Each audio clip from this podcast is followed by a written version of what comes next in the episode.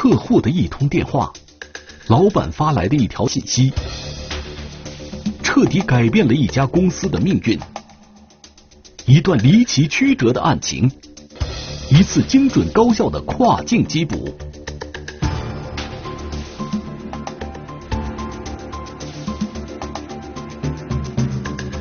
四千万的背后，天网栏目即将播出。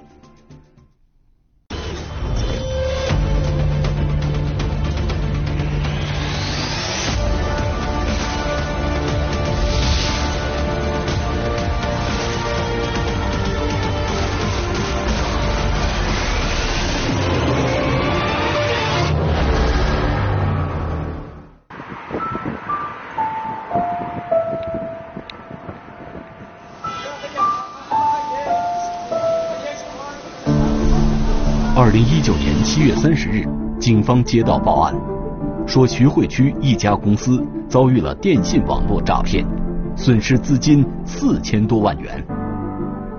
如果案情属实，那么截止到报案的这一天，这将是二零一九年上海市最大的一起电信网络诈骗案。刻不容缓，警方一边在电话中与报案人核实情况，一边。派民警赶赴现场。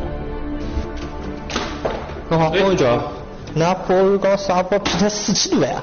啥骗他四千多万？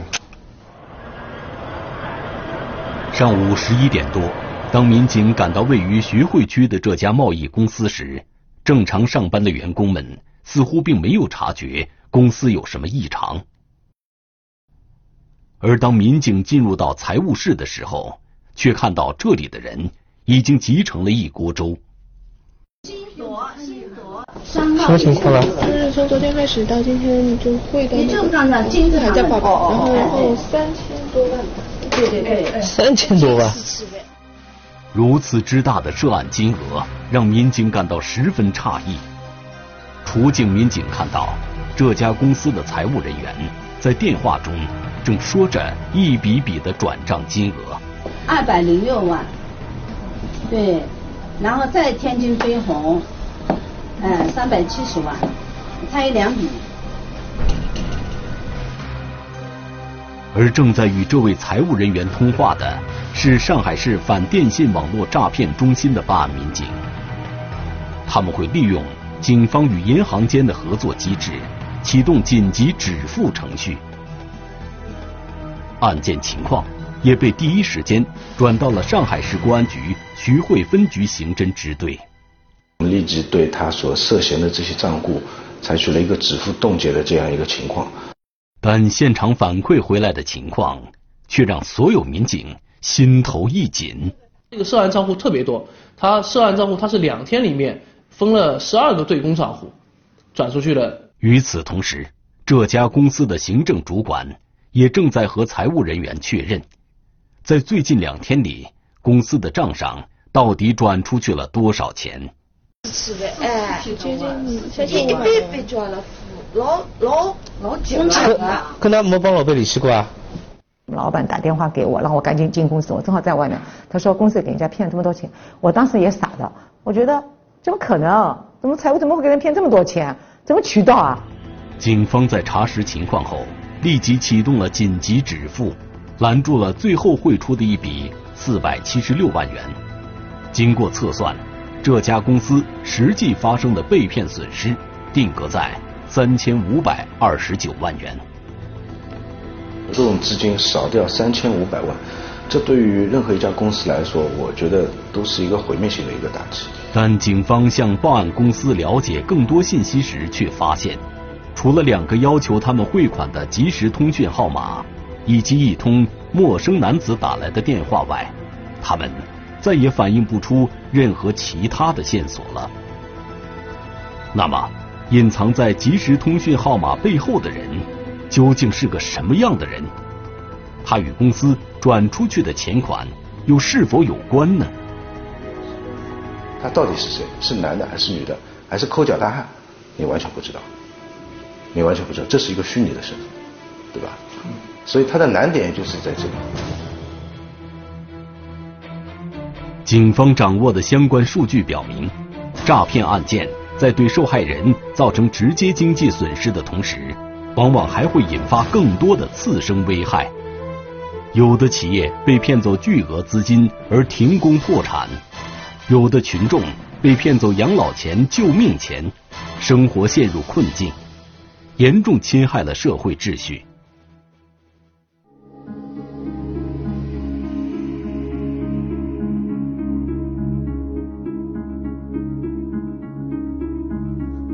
在后续的调查中，这家公司的财务人员告诉警方，有十笔转账。总计两千多万元的汇款，发生在公司报案的前一天，也就是二零一九年的七月二十九日。这天，一通自称公司客户的来电被转接到了这位财务人员的座席上。这家公司的财务人员从事这项工作已经十多年了，算得上是资深财务了。公司的收付款凭证。以及与伙伴公司的往来款对接，往往都会交到他的手中。打来这通电话的陌生男子，准确报出了财务人员的名字，声称自己是这家公司的客户，现在有事情需要和他对接。我们有一笔款子要付进来，你们于总让我和你要个账号。于总正是公司的老板，对方不假思索的报出了他的全名。这也让接电话的人平添了几分信任，但是让警方担心的是，这位财务人员并没有意识到，这时的他其实已经由此放松了警惕。要知道你公司老板的名字，要知道你这个公司老板的电话，要知道你公司的全称，你的法人是谁，他其实是轻而易举的。正是这些信息，让财务人员相信了对方。也相信了对方在电话中所说的话。他不是需要通过一些非法的手段来获取，他通过公开的手段就可以获取这些信息。在办案民警看来，任何公司的相关信息其实都是经过备案的公示信息，因此很容易就能查到。可由于电话来的突然，电话里说的事情又很重要，因此财务人员并没有多想。当时他最关心的。还是让对方的钱款尽早打到公司账上。那么我就问了，我这个账号怎么给你？是传真给你还是怎么样？嗯，他就问我，他说你有没有 QQ 号？我说有的。他说那我就给你一个 QQ 号，你添加一下。民警看到对方的昵称是一个备注名为“广点科技张梅”的卡通头像。用是 QQ 的话，有时候有什么东西，人家就 QQ 发过来了。所以我呢就是。一直也用 QQ 的，把公司账号发给客户，等待对方付款，这是企业财务工作的日常事项，并没有什么特别，也没有多大风险。嗯，对方的身份我因为不不会怀疑，因为他叫我给他账号让给我钱嘛，所以我就想要，因为他前面也说于总让给了嘛，我说人家给个 QQ 号也很正常。办案民警发现，就在财务人员通过手机软件。添加了对方说的号码之后，对方就和财务人员建立了一个聊天群。但是让当事人十分惊讶的是，这时聊天群里突然闯进了公司的老板于总。他说：“嗯，广点公司科技有没有和你联系过啊？”嗯，我说联系过了。嗯，他说：“哦，他等会他要打钱进来，你们跟踪一下，不要忘了啊。”嗯，然后等会他说我这里。我还也有款要付。老板与员工的聊天虽然看似正常，可在办案民警看来却特别反常。警方掌握的数据表明，有接近百分之二十的网络诈骗案件具有精准诈骗的特征，即不法分子获取相关人员的身份信息后，有针对性的实施诈骗。这极大的提高了他们诈骗得逞的可能性。假装老板等熟悉的人，正是诈骗人员的手段之一。正是因为看见软件的聊天界面上备注着自己老板的名字，财务人员很快联想到，这应该是正在外地出差的老板发话了。那天是用了 QQ，我还和办公室在说，我说哎。于总现在时髦了，我说原来从来不用 QQ，怎么现在用起 QQ 来了？我也在说这个事情的。即便是这样，这位财务人员也没有意识到这件事的蹊跷，并一步步跌入了骗子设置的圈套之中。而在警方看来，这是骗子获得了财务人员的信任后，开始隔空发号施令了。之前我们老板这里联系的，多数都是老板娘联系的比较多一点，我那联系的比较少一点。财务人员口中的老板娘是这家公司的财务主管，已经负责公司财务十多年了，因此公司上上下下都喊她老板娘。然而，随着公司业务的日趋稳定，同时也为了减轻她的压力，一些财务业务上的事情逐渐转移到了其他人的身上。今年开始呢，就陆续有些事情呢，我们呃，老板是和我说的。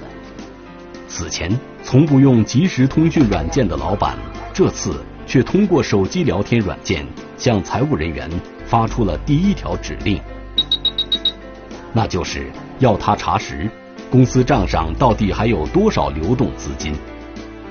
收到查询流动资金的指令后，财务人员马上意识到，很可能是老板准备用钱了。年初的时候呢，我们老板特为找我和老板娘开会嘛，就是说你们把公司的资金看一下，那么就是说，嗯，叫我下半年就八月份左右要用钱，那么我们也要问大概多少钱，他说总共是三千万。当财务人员向这个于总反馈账户余额之后，手机聊天群里的老板果然发来了一笔二十五点六万元的汇款指令。我说你这个付什么钱啊，对吧？嗯，我说你有没有合同啊？我还问了一下，嗯，然后他说，呃，合同在我这里，回来给你，这样说。此时，这位财务人员并没有忘记自己的工作职责，在没有看见合同之前，还主动查询了对方公司的企业信息及经营范围。查了后，我还和我们办公室老板娘说：“我说这家公司的业务范围好像和我们不搭界啊，不搭界的，我们就想，因为我们嗯做这个东西有前期有很多要做评估的嘛，要有人帮我们做报告的嘛。那时候是去想是不是会这个方面的？因为那个刚开始金额不大嘛。因为正常平时的钱的进出，我们都是有合同、有订单的。因为你钱出去是要这么多人审的，那就不会轻易出去的。”在老板一再的催促下，财务人员用自己的优盾完成了付款申请。他知道，掌握付款审核大权的财务主管，也就是他口中的老板娘，应该会进行必要的审核确认。银行优盾是所有企业财务人员都会接触并用到的付款工具。在公司中，财务人员手上持有的只是一个用于申请付款的申请优盾。如果没有财务总监手上的付款优盾进行确认，公司账户一分钱也转不出去。那么，骗子又是如何一步步实施诈骗的呢？因为你钱出去是要这么多人审的，那就不会轻易出去的。关键就是没有这些条件的存在，然后老总也不在，因为那个刚开始金额不大嘛。原来这家公司的老板已于前几天出差去了外地。临走时，并未交代什么事情。虽然给老板打个电话，再次确认汇款事宜，并不是什么难事，但是在大多数情况下，员工并不想因为一笔金额不大的汇款贸然打扰老板。于是，财务人员只是一个习惯性的和老板名下的另一家公司的员工核实了下老板的行程。我还就发那个微信到重庆那个会计那里，我就说于总在不在公司啊？我说他这这两天有没有去和人家谈生意啊？他和他们和我说，他说于总在那个现在在会议室，好像有人在。那么我想，哎呀，他说要不要找他？我说不要找他。此时，对于财务人员来说，手机上老板一再要求汇款的信息，就是老板在远程安排工作。那我们的工作人员也就在这个上面也没有进行核对，就理所应当的觉得，哎呀，老总出现了嘛。然后我也觉得，就是说，当十几万、二十万你会的时候，我说我能理解，换我，我可能也是这样做。觉得老总让我做的事不做。哦 Q 诈的手法其实十年之前就已经有了，是比较老套的这个案子。听到财务人员将案情说到这里，警方已经明白，这个就是电信诈骗犯罪嫌疑人惯用的伎俩。因为公司做生意，资金往来个十万二十万算比较平常的一件事情。电信诈骗犯罪嫌疑人就是利用公司员工不愿因为一点事情就打搅在外办事的老板的这种习惯，开始实施后面的计划的。付款的那个公司账号名称还有金额，我再把这个截图再通过微信发给我们那个老板娘，因为她要审核嘛，她要核对一下嘛，这样。听到财务人员反馈的消息，再加上老板在手机信息里的催促，负责审核的财务主管点击了确认支付的按钮。也正因为有两个人一起把关，所以两个人都觉得对方已经确认了。即时通讯软件上老板的真实身份，于是就毫不迟疑的把钱汇了出去。根据公安部门统计的各种诈骗类型，大概有四十八类三百余种之多。不法分子的诈骗手段可谓花样翻新、层出不穷，且更加隐蔽，更具有迷惑性。不是说自己说，哎呦，我肯定不会被骗，因为觉得你这个做生意，经济上我哪几位，很多是很正常。换我，我可能也是这样做。就是沿着这样一种惯性思维，在随后的几个小时里，财务人员和财务主管在没有和公司老板于总进一步电话核实汇款的情况下，又遵从手机通讯软件里老板的指令，把第二笔、第三笔乃至后来金额数百万元的汇款，一一汇进了不同公司的对公账户中。又来了，我说哟，我说怎么搞的？于总怎么又来要付钱的了？我就和老板娘说了，他说他要付钱嘛，他早点说一下呢，让我们也好有准备。这突然间之间就要付，而且很急的。让办案人员觉得不可思议的是，直到付款金额超出两千万元的每日付款限额，甚至到公司下班，财务人员和公司的财务主管也并没有觉得今天发生的这些资金往来究竟有没有异常。如果说真正有一些这个财务制度严格啊，或者呃网上听到一些宣传，这个说难听点不会不会就是说诈骗金额这么大。但是就是说，当你出现那个三百万、两百万、五百万，而且一笔两笔没有任何一个老总也没给你打电话的时候，我们的那个审核人就代代理代替老总做审核的那个人，就应该是觉得是完全在他的工作职责是出现了问题。事情终结在第二天中午。眼看公司的流动资金就要全部用尽，月底还有数百万的货款到期需要支付，财务人员这时就不得不提醒一下自己的老板了。正好我们那个老板呢就发了个信息给老板，他说：“你发你用了这么多钱，你还要用吗？公司没钱用了。”我们老板正好在，他说：“我什么时候叫你们用钱的？”那么公司发生了这样的事情，当时他的老板还不在上海。在外地出差这样一个过程，他也是蛮焦急的，迫切的希望能够找到是谁干的，迫切的希望能够为自己的公司挽回这样损失的一个情况。在了解完案情之后，警方迅速展开侦查，但是仅凭两个即时通讯账号和一个电话号码，被骗公司财务再也提供不出其他更多的有用线索。同时，在一天的时间里。财务给多个账户都分别有多次汇款，这使得追查涉案账户的工作庞大繁杂，而且收效甚微。然后这个指定的账户可能在几分钟之内啊就转移到他的下级账户，下级账户就不单单是一个两个了，可能就是十几个。然后这十几个账户马上几分钟之内又打到再下一支账户。最高人民法院公布的数据显示。二零一六年电信网络诈骗案件仅占当年刑事案件的百分之一点一五，二零一七年就上升到了百分之三十二点五八，二零一八年的同比升幅又达到了百分之五十点九一。一段时间以来，电信网络诈骗犯罪之猖獗可见一斑。可是，由于这类诈骗案件具有高科技性、高隐藏、异地甚至跨境作案的特点。警方在侦查和打击时并不容易。尽管困难重重，但上海市公安局在防范和打击电信网络诈骗犯罪方面已经积累了相当多的经验。案发后，上海市公安局刑侦总队会同徐汇公安分局等单位组成了联合专案组，从电话来源、即时通讯账号以及银行汇款账户三方面进行了追查。在各个参战单位的共同努力下，公司报案后的当天晚上，办案民警就有了重大发现。经过海量梳理、紧急追踪，警方发现有七笔涉案赃款汇到了广东省潮州市的一个私人账户里。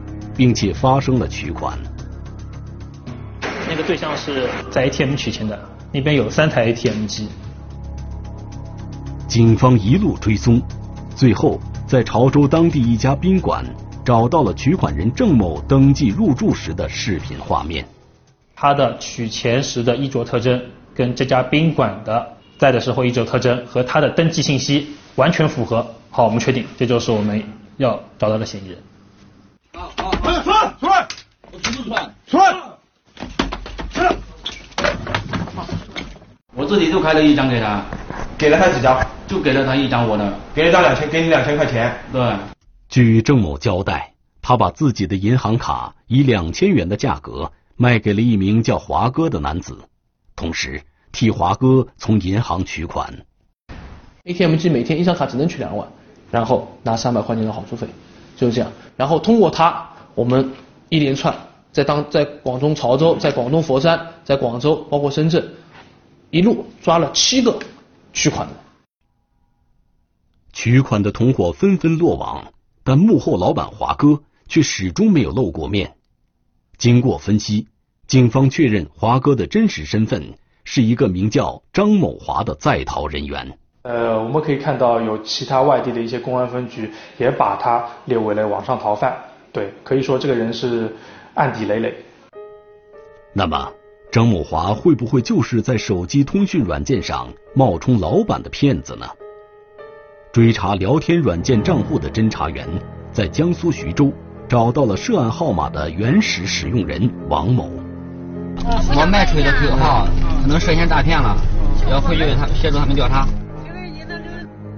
经过调查，警方确认王某维护着大量的空壳号码。